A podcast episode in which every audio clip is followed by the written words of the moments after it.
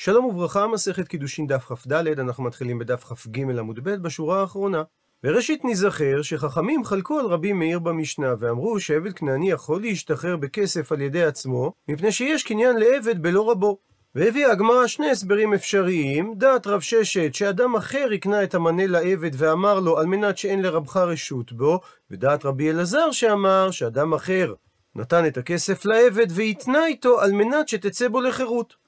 ומקשה על כך הגמרא, ורמי, תקשה בין דברי דרבי מאיר במשנה שלנו, עד דרבי מאיר בברייתא הבאה, ורמי ותקשה מדברי דרבנן, עד דרבנן בברייתא הבאה, דתניא, שכך שנינו בברייתא. הפכנו דף. אין אישה פודה במעשר שני בלא חומש, זו דעת הנקמה. רבי שמעון בן אלעזר אומר, משום רבי מאיר, שאישה פודה מעשר שני בלא חומש. שאמרה התורה בפרשת ראה, שאדם מצווה לאכול את המעשר שני בירושלים, אבל, וכי ירבה ממך הדרך כי לא תאכל שאתו, כי ירחק ממך המקום אשר יבחר אדונויך לשום שמו שם, כי יברכך אדוני אלוהיך, אז מה תעשה? ונתת בה כסף, וצרת הכסף בידיך, והלכת אל המקום אשר יבחר אדוני אלוהיך בו. שמותר לפדות את פירות מעשר שני בכסף, ולעלות לירושלים, ושב ונתת הכסף בכל אשר תאווה נפשך, בבקר ובצאן וביין ובשיכר, ובכל אשר תשאלך נפשך, ואכלת שם לפני אדוני אלוהיך, ושמחת אתה וביתך.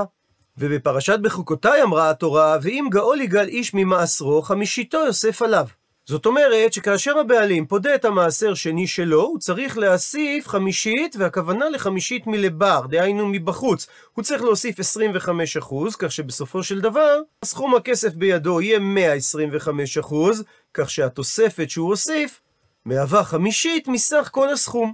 ואומר רש"י שהגמרא מבינה בשלב הזה שהברייתא מדברת במעשר שני שהוא משדה הבעל, ולפי תנא קמא, האישה נחשבת כבעלה, ולכן היא צריכה להוסיף חומש בפדיון, ולפי רבי מאיר, המעשר שני של בעלה לא נחשב כשייך לה, ולכן היא לא צריכה להוסיף חומש, כי אין מוסיפים חומש על פדיון מעשרות והקדשות, אלא בעלים בלבד. עד לכאן לשון הברייתא, ושואלת הגמרא איך היא דמי. באיזה מציאות דיברה הברייתא? אילם, האם מדובר בזוזה דבעל ומעשר דבעל, שהאישה משתמשת בכספו של הבעל כדי לפדות את המעשר שני שלו, אז בעצם שליחותא דבעל כעבדה. היא עושה בכך את שליחותו דבעל. אז אם כך, מהי טעמו של רבי מאיר שאמר שבמקרה כזה היא פודה את הפירות מעשר שני בלא הוספת חומש? ואלא תרצה להסביר שמדובר בזוזי דידה ומעשר דידי? שהיא משתמשת בכסף ששייך לה, שמגיע מנכסי המילוג שלה. שהם נכסים שהאישה מביאה איתה כנדוניה מבית אביה לבית בעלה אחרי הנישואים, מתוך כוונה שהגוף, הקרן של הנכסים, יישאר שלה, והבעל יהיה רשאי לאכול את הפירות, דהיינו את הרווחים, והבעל לא מקבל על הנכסים הללו אחריות. נכסי מילו כוללים נכסים שנפלו בחלקה של האישה, בירושה ובמתנה, גם כשהיא כבר נשואה. אז כסף הפדיון שייך לאישה ולא לבעל, והיא משתמשת בו כדי לפדות את פירות המעשר שני של הבעל? אז מה הטעם שאמרת נקמה, דהיינו חכמים, שהאישה לא פודה את המעשר שני בלא הוספת חומש? והרי בפרשת בחוקותיי נכתב בפסוק, ואם גאול יגאל איש ממעשרו, חמישיתו יוסף עליו. ומהמילה איש, שאמר רחמנה, שאמרה התורה, לומדים, שרק איש שפודה את המעשר שני שלו מכספו חייב להוסיף את החומש, ולא אישה שפודה מהכסף שלה את המעשר שני של בעלה, מפני שאישה לעניין הזה נחשבת כאחר. אלא לאו, בהכרח צריך להסביר כי היי גבנה, שהברייתא דיברה באופן הבא, דעה קנילה לאישה אדם אחר סכום של מנה, ואמר לה, אני מקנה לך את המעשר הזה, על מנת שתפדי בו את המעשר השני של בעלך, ובלבד שתהיי כאיש אחר, ותוכלי לפדות את הפירות בלא הוספת חומש. שרבנן סוברים שכאשר הוא אומר לה קני, הרי קנה הבעל באופן מיידי את הכסף, וכאשר הוסיף ואמר לה על מנת שתפדי בו את המעשר כאדם אחר, הוא לא אמר בדבריו כלום. וממילא הכסף בו היא פודה את המעשרות שייך לבעל. ולכן היא בעצם עושה את שליחותו של הבעל, ועל זה אמר הפסוק, איש ממעשרו, ולכן אמרו חכמים שהיא צריכה להוסיף חומש. ורבי מאיר לעומת זאת סבר, שאותו אדם לא יקנה לאישה את הכסף, אלא על מנת שהיא תהיה כאיש אחר לפדות את הפירות מעשר שני בלא חומש, ולכן הבעל לא זכה בכסף, וממילא היא פודה את פירות המעשר שני בלא להוסיף חומש. ומקשה הגמרא ואיפכא שמענא להו. הרי זה בדיוק להפך מהמשנה שלנו, ששם רבי מאיר סובר שהתנאי לא מועיל, וחכמים אומרים שהתנאי כן מועיל. מביאה על כך הגמרא שתי תשובות. תשובה ראשונה אמר אביי היפוך. אכן יש סתירה בין המשנה לברייתא, ולכן תהפוך את נוסח הברייתא, שהיא פחות מדויקת מהמשנה, ועל ידי כך תהיה התאמה בין הברייתא למשנה. תשובה שנייה, רבא אמר שלעולם לא תהפוך, אין צורך להפוך את נוסח הברייתא, מפני שניתן להסביר באופן הבא, ואחא, וכאן בברייתא, במעשר דעתא מבינה שעסקינן. מסביר רש"י, מדובר שמת אביה של האישה, והיה לו מעשר שני, ולא היה בנים לאותו אב, ולכן האישה ירשה את המעשר שני עם שאר הנכסים, וכפי שכבר הזכרנו, ירושה הבאה לה לאחר שהיא נישאת נקראת נכסי מילוג, ותקנו חכמים שלוקחים בהם קרקע ששייכת לאישה, והבעל יאכל את פירות הקרקע. ונקודת המחלוקת בין רבי מאיר לחכמים, מה המעמד של פירות מעשר שני, ורבי מאיר לטעמי לשיטתו, כפי שהיא מובאת בהמשך בפרק השני של המסכת, דאמר שמעשר שני ממון הקדשו ולא קני בעל.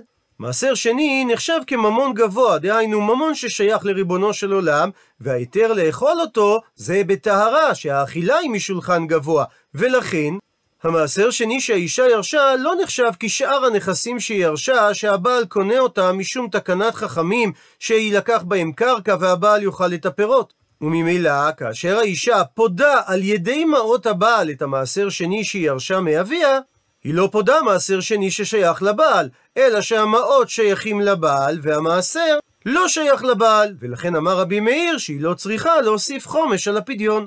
לעומת זאת, ורבנן שאמרו שהיא כן צריכה להוסיף חומש על הפדיון, לטעמיו כלשיטתם דאמרי, שמעשר שני ממון אדיוטו.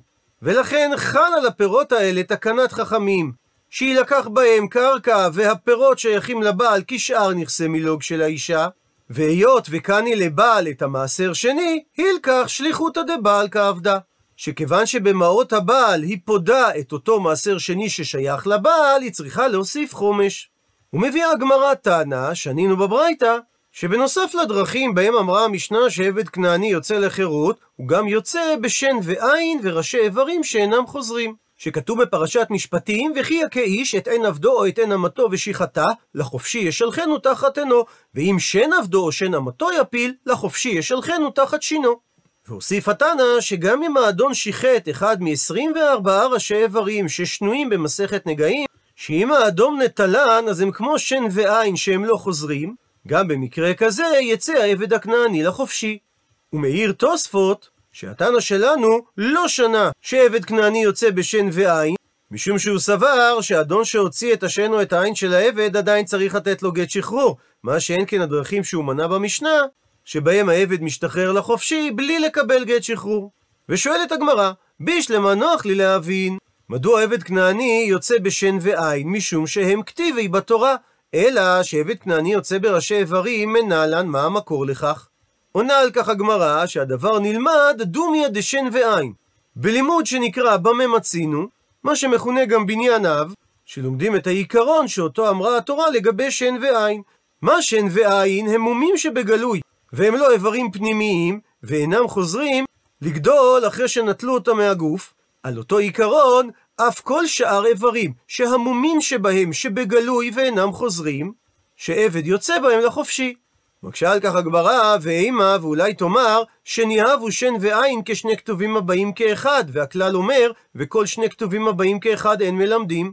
הוא מסביר רש"י את ההיגיון בדבר, שאם התורה הייתה רוצה ללמד אותנו עיקרון, אז היא הייתה אומרת אותו בדבר אחד, ומזה היינו לומדים. ועכשיו, שפירטה התורה את אותו עיקרון בשני דברים, זה בעצם אומר שיש פה שני דברים יוצאי דופן, והדין הזה שייך רק לגביהם. מתרצת הגמרא שצריכה התורה הייתה לומר שעבד כנעני יוצא גם בשן וגם בעין, מפני שלא ניתן ללמוד אחד מחברו, וממילא זה לא נחשב שני כתובים הבאים כאחד. ומבארת הגמרא מדוע התורה הייתה צריכה לומר גם שן וגם עין. די כתב רחמנה את הדין רק לגבי שן, הווה אמינא אז הייתי חושב לומר שאפילו אם האדון הפיל, הפכנו דף, לעבד הכנעני הקטן שלו שן דחלב, שזה השן שהוא ינק בחלב מאמו והוא עתיד להחליפה, שגם במקרה כזה אמרה התורה שהעבד יוצא לחופשי, לכן כתב רחמנה, כתבה התורה, גם את המקרה של השחטת עין, כדי ללמד שהשחטת איבר שבה העבד יוצא לחופשי, רק איבר כזה שלא חוזר לגדול, ולכן הפלת שן חלב לא מוציאה את העבד לחופשי, אבל הפלת שן קבועה כן מוציאה את העבד לחופשי. מצד שני, והיא כתב רחמנה, ואם התורה הייתה כותבת רק את הדין של עין, הווה אמינא, אז הייתי חושב לומר, מה עין שנברא עמו, אז אף כל איבר שנברא עמו, דהיינו שקיים בעבד מלידה, רק השחתה שלא מוציאה את העבד החופשי, אבל הפלה של שן קבועה לא תגרום שהעבד יצא לחופשי, שהרי לא הייתה קיימת בו בלידה, ולכן צריכה הייתה התורה לומר, גם את הדין בשן וגם את הדין בעין. וממילא זה לא שני כתובים הבאים כאחד שהם לא מלמדים, ומשניהם ביחד לומדים את העיקרון שעבד יוצא לחופשי במומין שבגלוי שאינם חוזרים. ממשיכה הגמרא ושואלת, ואימה, ואולי תאמר, שמה שנאמר בפסוק כי יכה זה כלל, ומה שנאמר שן ועין זה פרט, שהרי וכי יכה זה משהו כללי. לעומת זאת, אין עבדו או את אין אמתו זה איבר ספציפי, זה פרט. וכאשר יש בתורה כלל ופרט, הפרט בא לפרש את מה שבכלל, ולכן אין בכלל אלא מה שבפרט. ואם כך, דווקא שן ועין אין. אכן בהם אמרה התורה, שבהם העבד הכנעני יוצא לחופשי, אבל מידי אחרינה דברים אחרים לא. מתרצת הגמרא שבהמשך הפסוק נאמר לחופשי ישלחנו, ומזה שלא כתבה התורה החופשי הוא או יצא חופשי, אלא האריכה בלשון ואמרה לחופשי ישלחנו, הרי שריבתה לו התורה שילוחים, ועל ידי כך חזר וכלל. אז יש לנו כלל ופרט וכלל, שבמקרה כזה, אי אתה דן אלא כאין הפרט. אתה בא לרבות דברים שדומים למה שפירטה התורה בפרט. מה הפרט שזה שן ועין, זה בעצם מפורש כדוגמאות שזה מום שבגלוי ואינם חוזרים, אף הריבוי זה על כל מומין שבגלוי ואינם חוזרים. ממשיכה הגמרא ומקשה, היא מה הפרט הוא מפורש והוא מדבר על מומין שבגלוי, אבל בנוסף לכך, הוא בטל העבד ממלאכתו ואינו חוזר המום לגדול. אז אף כל המומים שבגינם עבד כנעני יוצא לחירות זה מומין שבגלוי ואינו חוזר ובטל ממלאכתו. אה, למה תניא? מדוע שנינו בברייתא? שבמקרה שהאדון תלש בזקנו של העבד הכנעני ודלדל בו עצם, ומסבירה שישו השמיטו ממקומו ועדיין העצם מחוברת בבשר, אולי הכוונה לפריקה רוחבית של הלסת. אומרת הברייתא לפי גרסת מסורת הש"ס שעבד יוצא בו לחירות. והרי במקרה כזה אין בדבר ביטול ממלאכתו של העבד, שהרי בעצם הזקן אין העבד עושה שום מלאכה. מתרצת הגמרא שמה שנאמר בסוף הפסוק לחופשי ישלחנו ריבוי ההוא. שזה לא לשון של כלל שהפסוק נידון במידה של כלל ופרט וכלל, אלא במידה של ריבוי ומיעוט. והיות שיש לנו ריבוי, מיעוט וריבוי, הרי שבכך ריבתה התורה את הכל, כולל מום בעצם הזקן. מקשה על כך הגמרא, ואי ריבוי ההוא, אבל אם אתה אומר שזה מרבה את הכל, אז אפילו היכהו על ידו וצמתה היד, וסופה לחזור ולהבריא, נמי, גם אז צריך להיות הדין, שהעבד הכנעני יוצא לחופשי. אה, למה תניא? מדוע אומרת הברייתא הבאה, שאם היכהו האדון על ידו וצמתה וסופה לחזור, אין עבד יוצא בה לחירות? ושואל הרב יוסף אבן עזרא, שהיה תלמידו של רבי שמואל די מדינה ורבה של העיר סופיה בבולגריה, בספרו המפורסם על מסכת קידושין שנקרא עצמות יוסף, כיצד עוברת הגמרא בהינף יד מלימוד של כלל ופרט וכלל ללימוד של ריבוי ומיעוט, הרי יש בדבר מחלוקת תנאים. והוא עונה על כך שאפילו מי שדורש את כל התורה בכלל ופרט, במקרה שלנו ידרוש את זה בריבוי ומיעוט, שאכן אם התורה הייתה כותבת יצא חופשי, אז היינו אומרים שזה כלל. אבל מזה שנקטה התורה לשון של ישלחנו, יש בהכרח במשמעות לשון זו ריבוי של שלוחים. ולכן כולם מסכימים שבמקרה הזה דורשים את הפסוק בריבוי ומיעוט. מקשה על כך הגמרא, ואי אתה אומר שזה לשון ריבוי ההוא, כך שצריך לרבות את כל המומים, אז אפילו במקרה שהיכהו האדון את העבד הכנעני על ידו וצמתה היד, וסופה לחזור, נמי, גם אז הדין שהוא צריך להשתחרר. אה, למה תניא? מדוע שנינו בברייתא שכאשר היכהו האדון את העבד הכנעני על ידו וצמתה, דהיינו יבשה היד, וסופה לחזור ולהבריא, במקרה כזה אין עבד יוצא בה לחירות. מתרצת הגמרא שאכן לומדים באופן של ריבוי מיעוט וריבוי, אבל זה לא אומר שעבד כנעני יוצא לחירות בכל מכה שהוא קיבל מהאדון, כי אם כן, שן ועין, מה יעני לי? מה הועילה התורה בזה שהיא פירטה שן ועין במיעוט? אלא בהכרח שהמיעוט של שן ועין בא ללמד שעבד כנעני יוצא לחירות רק בהכאה כזאת שדומה להכאה של שן ועין. ומעניין לעניין באותו עניין, תנו רבנן, שנו רבותינו בברייתא. בכולם, דהיינו בסוגי המומים שמנינו קודם, עבד כנעני יוצא בהם לחירות, וצריך לקבל מהאדון גט שחרור כדי שיוכל להתחתן עם בת חורין. אלו דברי רבי שמעון. רבי מאיר אומר שהוא אינו צריך לקבל מהאדון גט שחרור. רבי אליעזר אומר צריך, רבי טרפון אומר אינו צריך, רבי עקיבא אומר צריך, ותלמידי חכמים המכריעים לפני חכמים את הדין, הם אומרים שנראים דברי רבי טרפון, שהאדון לא צריך לתת לו גט שחרור בשן ועין, מפני שהתורה זיכתה לו את היציאה לחירות במפורש כאשר האדון היכה אותו בשן ועין, ודברי רבי עקיבא נראים שהאדון צריך לתת לו גט שחרור בשאר איברים, הואיל וקנס חכמים הוא. עד לכאן לשון הברייתא, ושואלת הגמרא על המשפט האחרון של הברייתא, קנס הוא? הרי קראי כדרשינן. הדין שעבד כנעני יוצא בשאר איברים לחירות זה לא קנס שכנסו חכמים, זה הרי נלמד מהפסוקים בלימוד של במה מצינו. אלא אומרת הגמרא שצריך לתקן את הנוסח של הברייתא ולומר, הואיל ומדרש חכמים הוא. ושואלת עכשיו הגמרא, מה עמא דרבי שמעון, שאמר שאומנם העבד יוצא לחירות, אבל הוא צריך גם לקבל גט שחרור מרבו? עונה הגמרא, שזה מפני שרבי שמעון יאליף למד גזירה שווה שילוח שילוח מאישה. שאצל העבד נאמר לחופשי ישלחנו, ואצל אישה שמתגרשת כתוב ושילחה מביתו. מה אישה, השילוח שלה זה בשטר, אף עבד נמי, גם השילוח שלו זה בשטר. וממילא נשאלת השאלה, ורבי מאיר, שאמר שהעבד אינו צריך לקבל שטר שחרור, מדוע הוא לא לומד כרבי שמעון? יענה על כך רבי מאיר, שהיא כתב בפסוק את המילה חופשי לבסוף, זאת אומרת, קודם את המילה ישלחנו ולאחר מכן את המילה לחופשי, אז אכן, כדקאמרת, היה רבי מאיר לומד כרבי שמעון, ששילוח העבד לחופשי יכול להתבצע רק על ידי שילוח באמצעות שטר.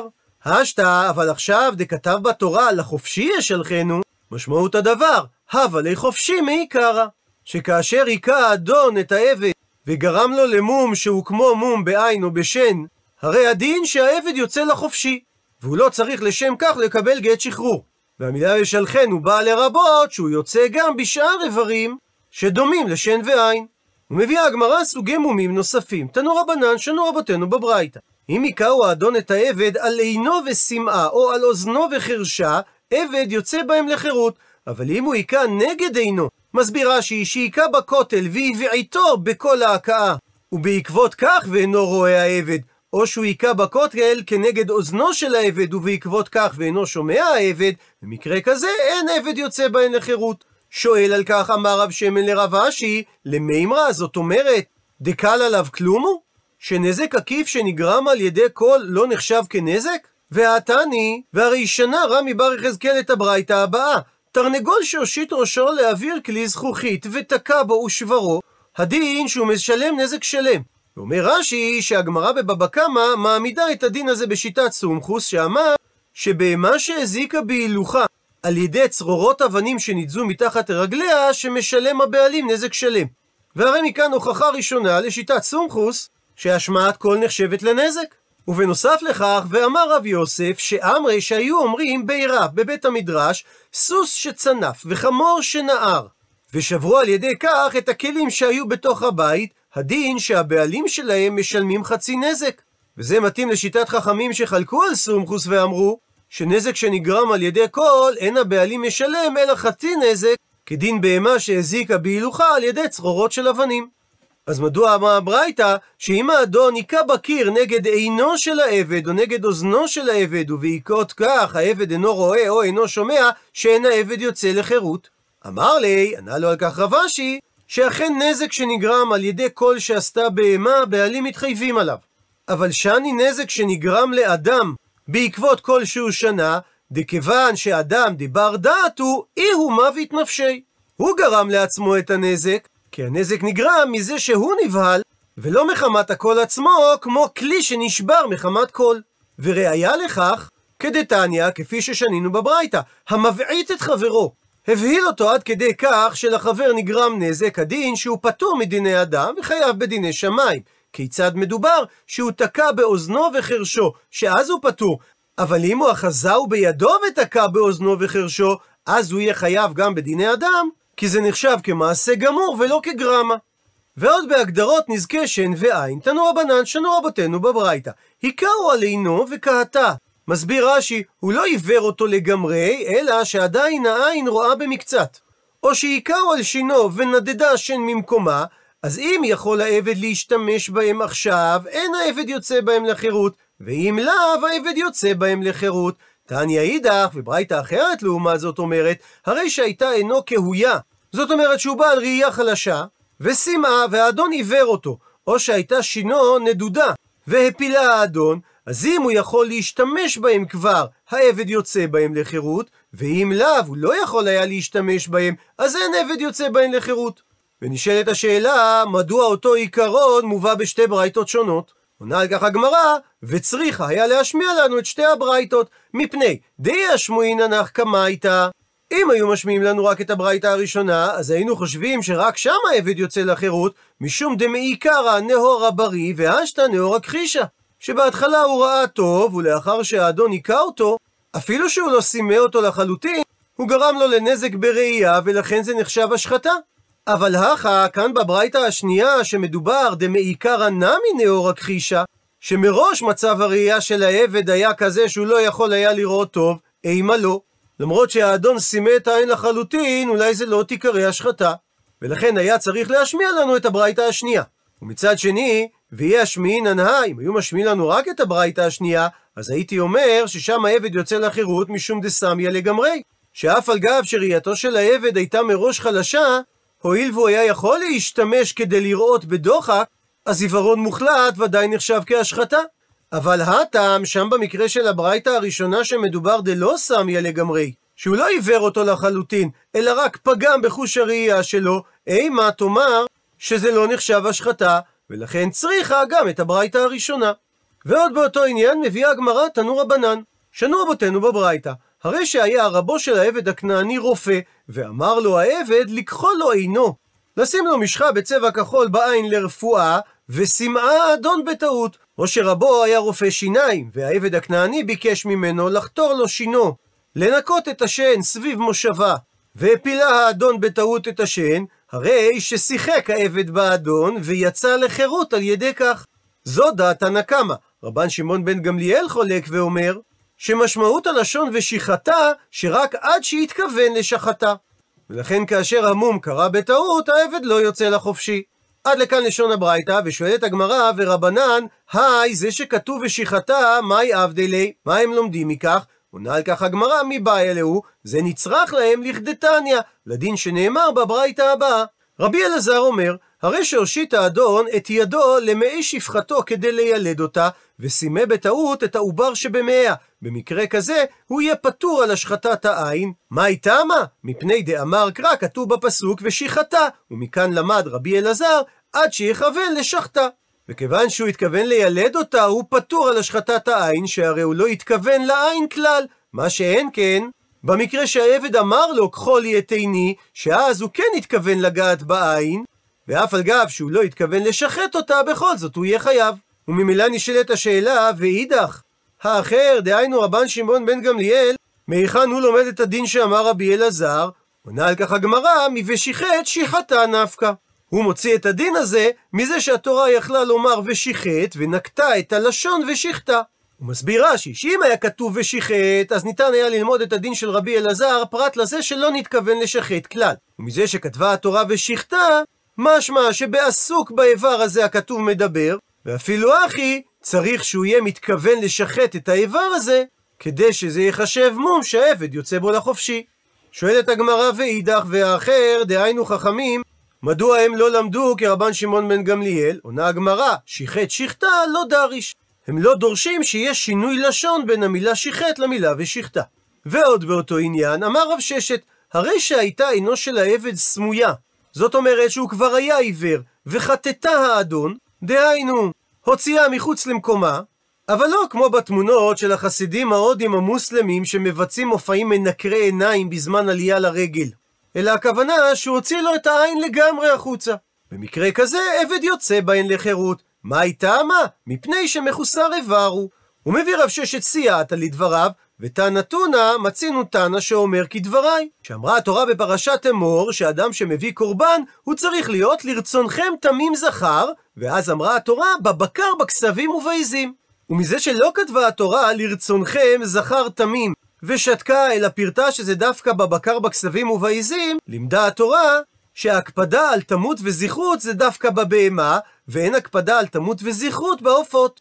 אבל עד איזו רמה אין הקפדה על תמות וזכרות בעופות? יכול שאם יבשה גפה של העוף, או נקטעה רגלה של העוף, או נחטטה עינה של העוף, שזה לא יחשב מום, תלמוד לומר, בפרשת ויקרא, ואם מן העוף עולה קורבנו לשם. ומהלשון מן העוף משמע שחלק מהעופות כשרים ולא כל העופות כשרים. ואומר רש"י, שאפילו אם העין של העוף הייתה סמויה מעיקרא, משמע בלשון הברייתא, שכאשר הוציאו את העין מערובת העין, זה מגדיר את העוף כבעל מום. ומכאן הוכחה לדברי רב ששת, שעבד שהוציא את עינו הסמויה של העבד ממקומה, העבד יוצא בהם לחירות. ועוד באותו עניין, אמר רב חייא בר אשי שאמר רב, אם הייתה לו לעבד, הפכנו דף אצבע יתרת, שזה נקרא פולידיקטילה, שזה מום מולד הנגרם מפגם גנטי. לאדם עם פולידיקטילה יש יותר מחמש אצבעות באחת או יותר מכפותיו, בידיים או ברגליים. וחתכה האדון, הרי שהעבד יוצא בהם לחירות. הוא מסייג את הדברים, אמר רב הונא, והוא שנספרת אותה אצבע יתרה על גב היד. מסביר רש"י שהיא הייתה בשורת שאר האצבעות. מפני שלא ברור אם האדון חתך את האצבע המיותרת או אצבע רגילה. אבל כאשר ברור שהאדון חתך את האצבע המיותרת, העבד לא יוצא לחירות. עד לכאן דף כ"ד. למעוניינים בהרחבה הזכירה הגמרא מקרים של רשלנות רפואית, ועל כך מתוך העלון מאורות הדף היומי. בסוגיותינו נחלקו רבן שמעון בן גמליאל וחכמים אם עבד כנעני שטופל בשיניו על ידי אדונו הרופא ובמהלך הטיפול נפלה או נעקרה אחת משיניו יוצא לחירות ככל עבד כנעני היוצא לחירות אם אדוניו מחסר אחד מ-24 ראשי איבריו. לדעת רבן שמעון בן גמליאל הואיל והאדון לא התכוון להזיק לעבד אז העבד לא יוצא לחירות אולם לדעת רבנן וכך נפסק להלכה בשולחן ערוך אף על פי שכוונת האדון לטובה העבד יוצא לחירות בעקירת השן ומכאן נשאלת השאלה האם רופא שגרם נזקים במהלך טיפול חייב לפצות את החולה? בתחילה יש להדגיש את דברי הרמב"ן שהתורה נזקקה לתת רשות לרופא לרפא כדי לזרזו לבל יחשוש לעסוק במקצועו מחמת הטעויות הגורליות העלולות להיגרם במהלך הטיפול הרפואי, אלא עליו למלא את שליחות המצווה שזכה בה. ובאשר לחובתו של הרופא לפצות את מטופליו שניזוקו על ידו, יש לבדוק כיצד יראה הנזק כפי שיבואר להלן. הטור והשולחן ערוך כתבו כי מי שידיעותיו ברפואה אינן מושלמות אינו רשאי לעסוק ברפואה ואם הוא הזיק תוך כדי פעילותו עליו לפצות את המטופל. אולם אם רופא מוסמך טעה והזיק לחולה הוא פטור בדיני אדם וחייב בדיני שמיים ועל כן אף על פי שהחולה אינו רשאי לתבוע פיצוי על הנזק שאירע לו אם הרופא רוצה לצאת ידי שמיים עליו לפצות את החולה. בטעם הדבר מבאר הרשב"ץ רבי שמעון בן צמח דורען שהיה בעצמו רופא מומחה שמעיקר הדין גם חולה שנפגע בשוגג על ידי רופא רשאי לתבוע פיצויים, שהרי אדם מועד לעולם בין שוגג בין ישן. אבל מפני תיקון העולם, קיבלו הרופאים חסינות רפואית מפני תביעה בבית דין על נזקים ופגיעות שנגרמו בשגגה, כי אם יתאפשר לחולים לתבוע את הרופאים על שגיגותיהם, עלולים הרופאים להימנע מלתת סיוע רפואי לחולים, מחשש מפני תביעות עתידיות במקרה של טיפול כושל. אמנם כאשר רופא יתרשל בתפקידו ועקב כך נגרם נזק לחולה שטופל על ידו, כגון רופא שיניים שקדח בשן בריאה לחלוטין או שעקרה מן השורש במקום לטפל בשן שנזקקה לטיפול, במקרה כזה חייב הרופא לפצות את מטופלו, והחולה גם רשאי לתבוע את הרופא בבית דין, משום שלרופאים לא ניתנה חסינות מפני תביעות על מקרי רשלנות כה חמורים, שהרי התבוננות קלה של הרופא הייתה מונעת טעות חמורה זו. טעות מעין זו מצד הרופא נחשבת כפשיעה שלגביה לא ניתנה לו חסינות. ויש לדון האם יש להבדיל בין נזק רפואי שנגרם בידיים, כגון על ידי ניתוח וכדומה, לבין נזק שנגרם על ידי תרופה. לדעת הרשב"ץ, רופא שאינו עסוק בריפוי פיזי, אלא ברקיחת סמים ומשקים שאמורים לרפא, הוא אינו חייב לפצות את מטופליו על נזקים שנגרמו להם כתוצאה מנטילת התרופות. שכן, אם ניקח לדוגמה רופא שבטעות ידו הוסתה קמעה במהלך ניתוח ונגרם נזק לחולה, לאחר מעשה הוא עצמו מודה כי ראוי היה שהניתוח ייעשה באופן אחר. ולפיכך, למרות שהוא פטור מדיני אדם, אם הוא רוצה להיות נקי כלפי בורו, עליו לפצות את החולה. לעומת זאת, רופא שבדק חולה ולפי מצבו הרפואי קבע לו תרופה מסוימת, ובדיעבד התברר כי היא הזיקה לחולה, הוא יכול לומר כי גם אם היית בא אליי היום הייתי נותן לך את אותה תרופה בדיוק, כי מצבך הרפואי מחייב נטילת תרופות אלו האמורות לרפא אותך, ואין זו אשמתי שגופך הגיף באופן שלילי לתרופות הללו, ולפיכך הוא יהיה פטור גם מדיני שמיים. אמנם, אבירכי יוסף מציין כי לא מצאנו פוסקים נוספים שמחלקים בין המקרים, ולדבריו, גם רופא שהזיק על ידי תרופה אינו פטור מדיני שמיים, ועל דבריהם הוסיף הרב ווזנר, כי בימינו, כאשר בפני הרופאים עומדות אפשרויות משוכללות לאבחון מצב החולה, גם הרשב"ץ יודע כי יש לבדוק היטב האם הרופא שנתן תרופה שאינה מתאימה, פטור ממתן פיצוי למטופלו, כי הרי היה בידיו לבדוק את מצבו הבריאותי.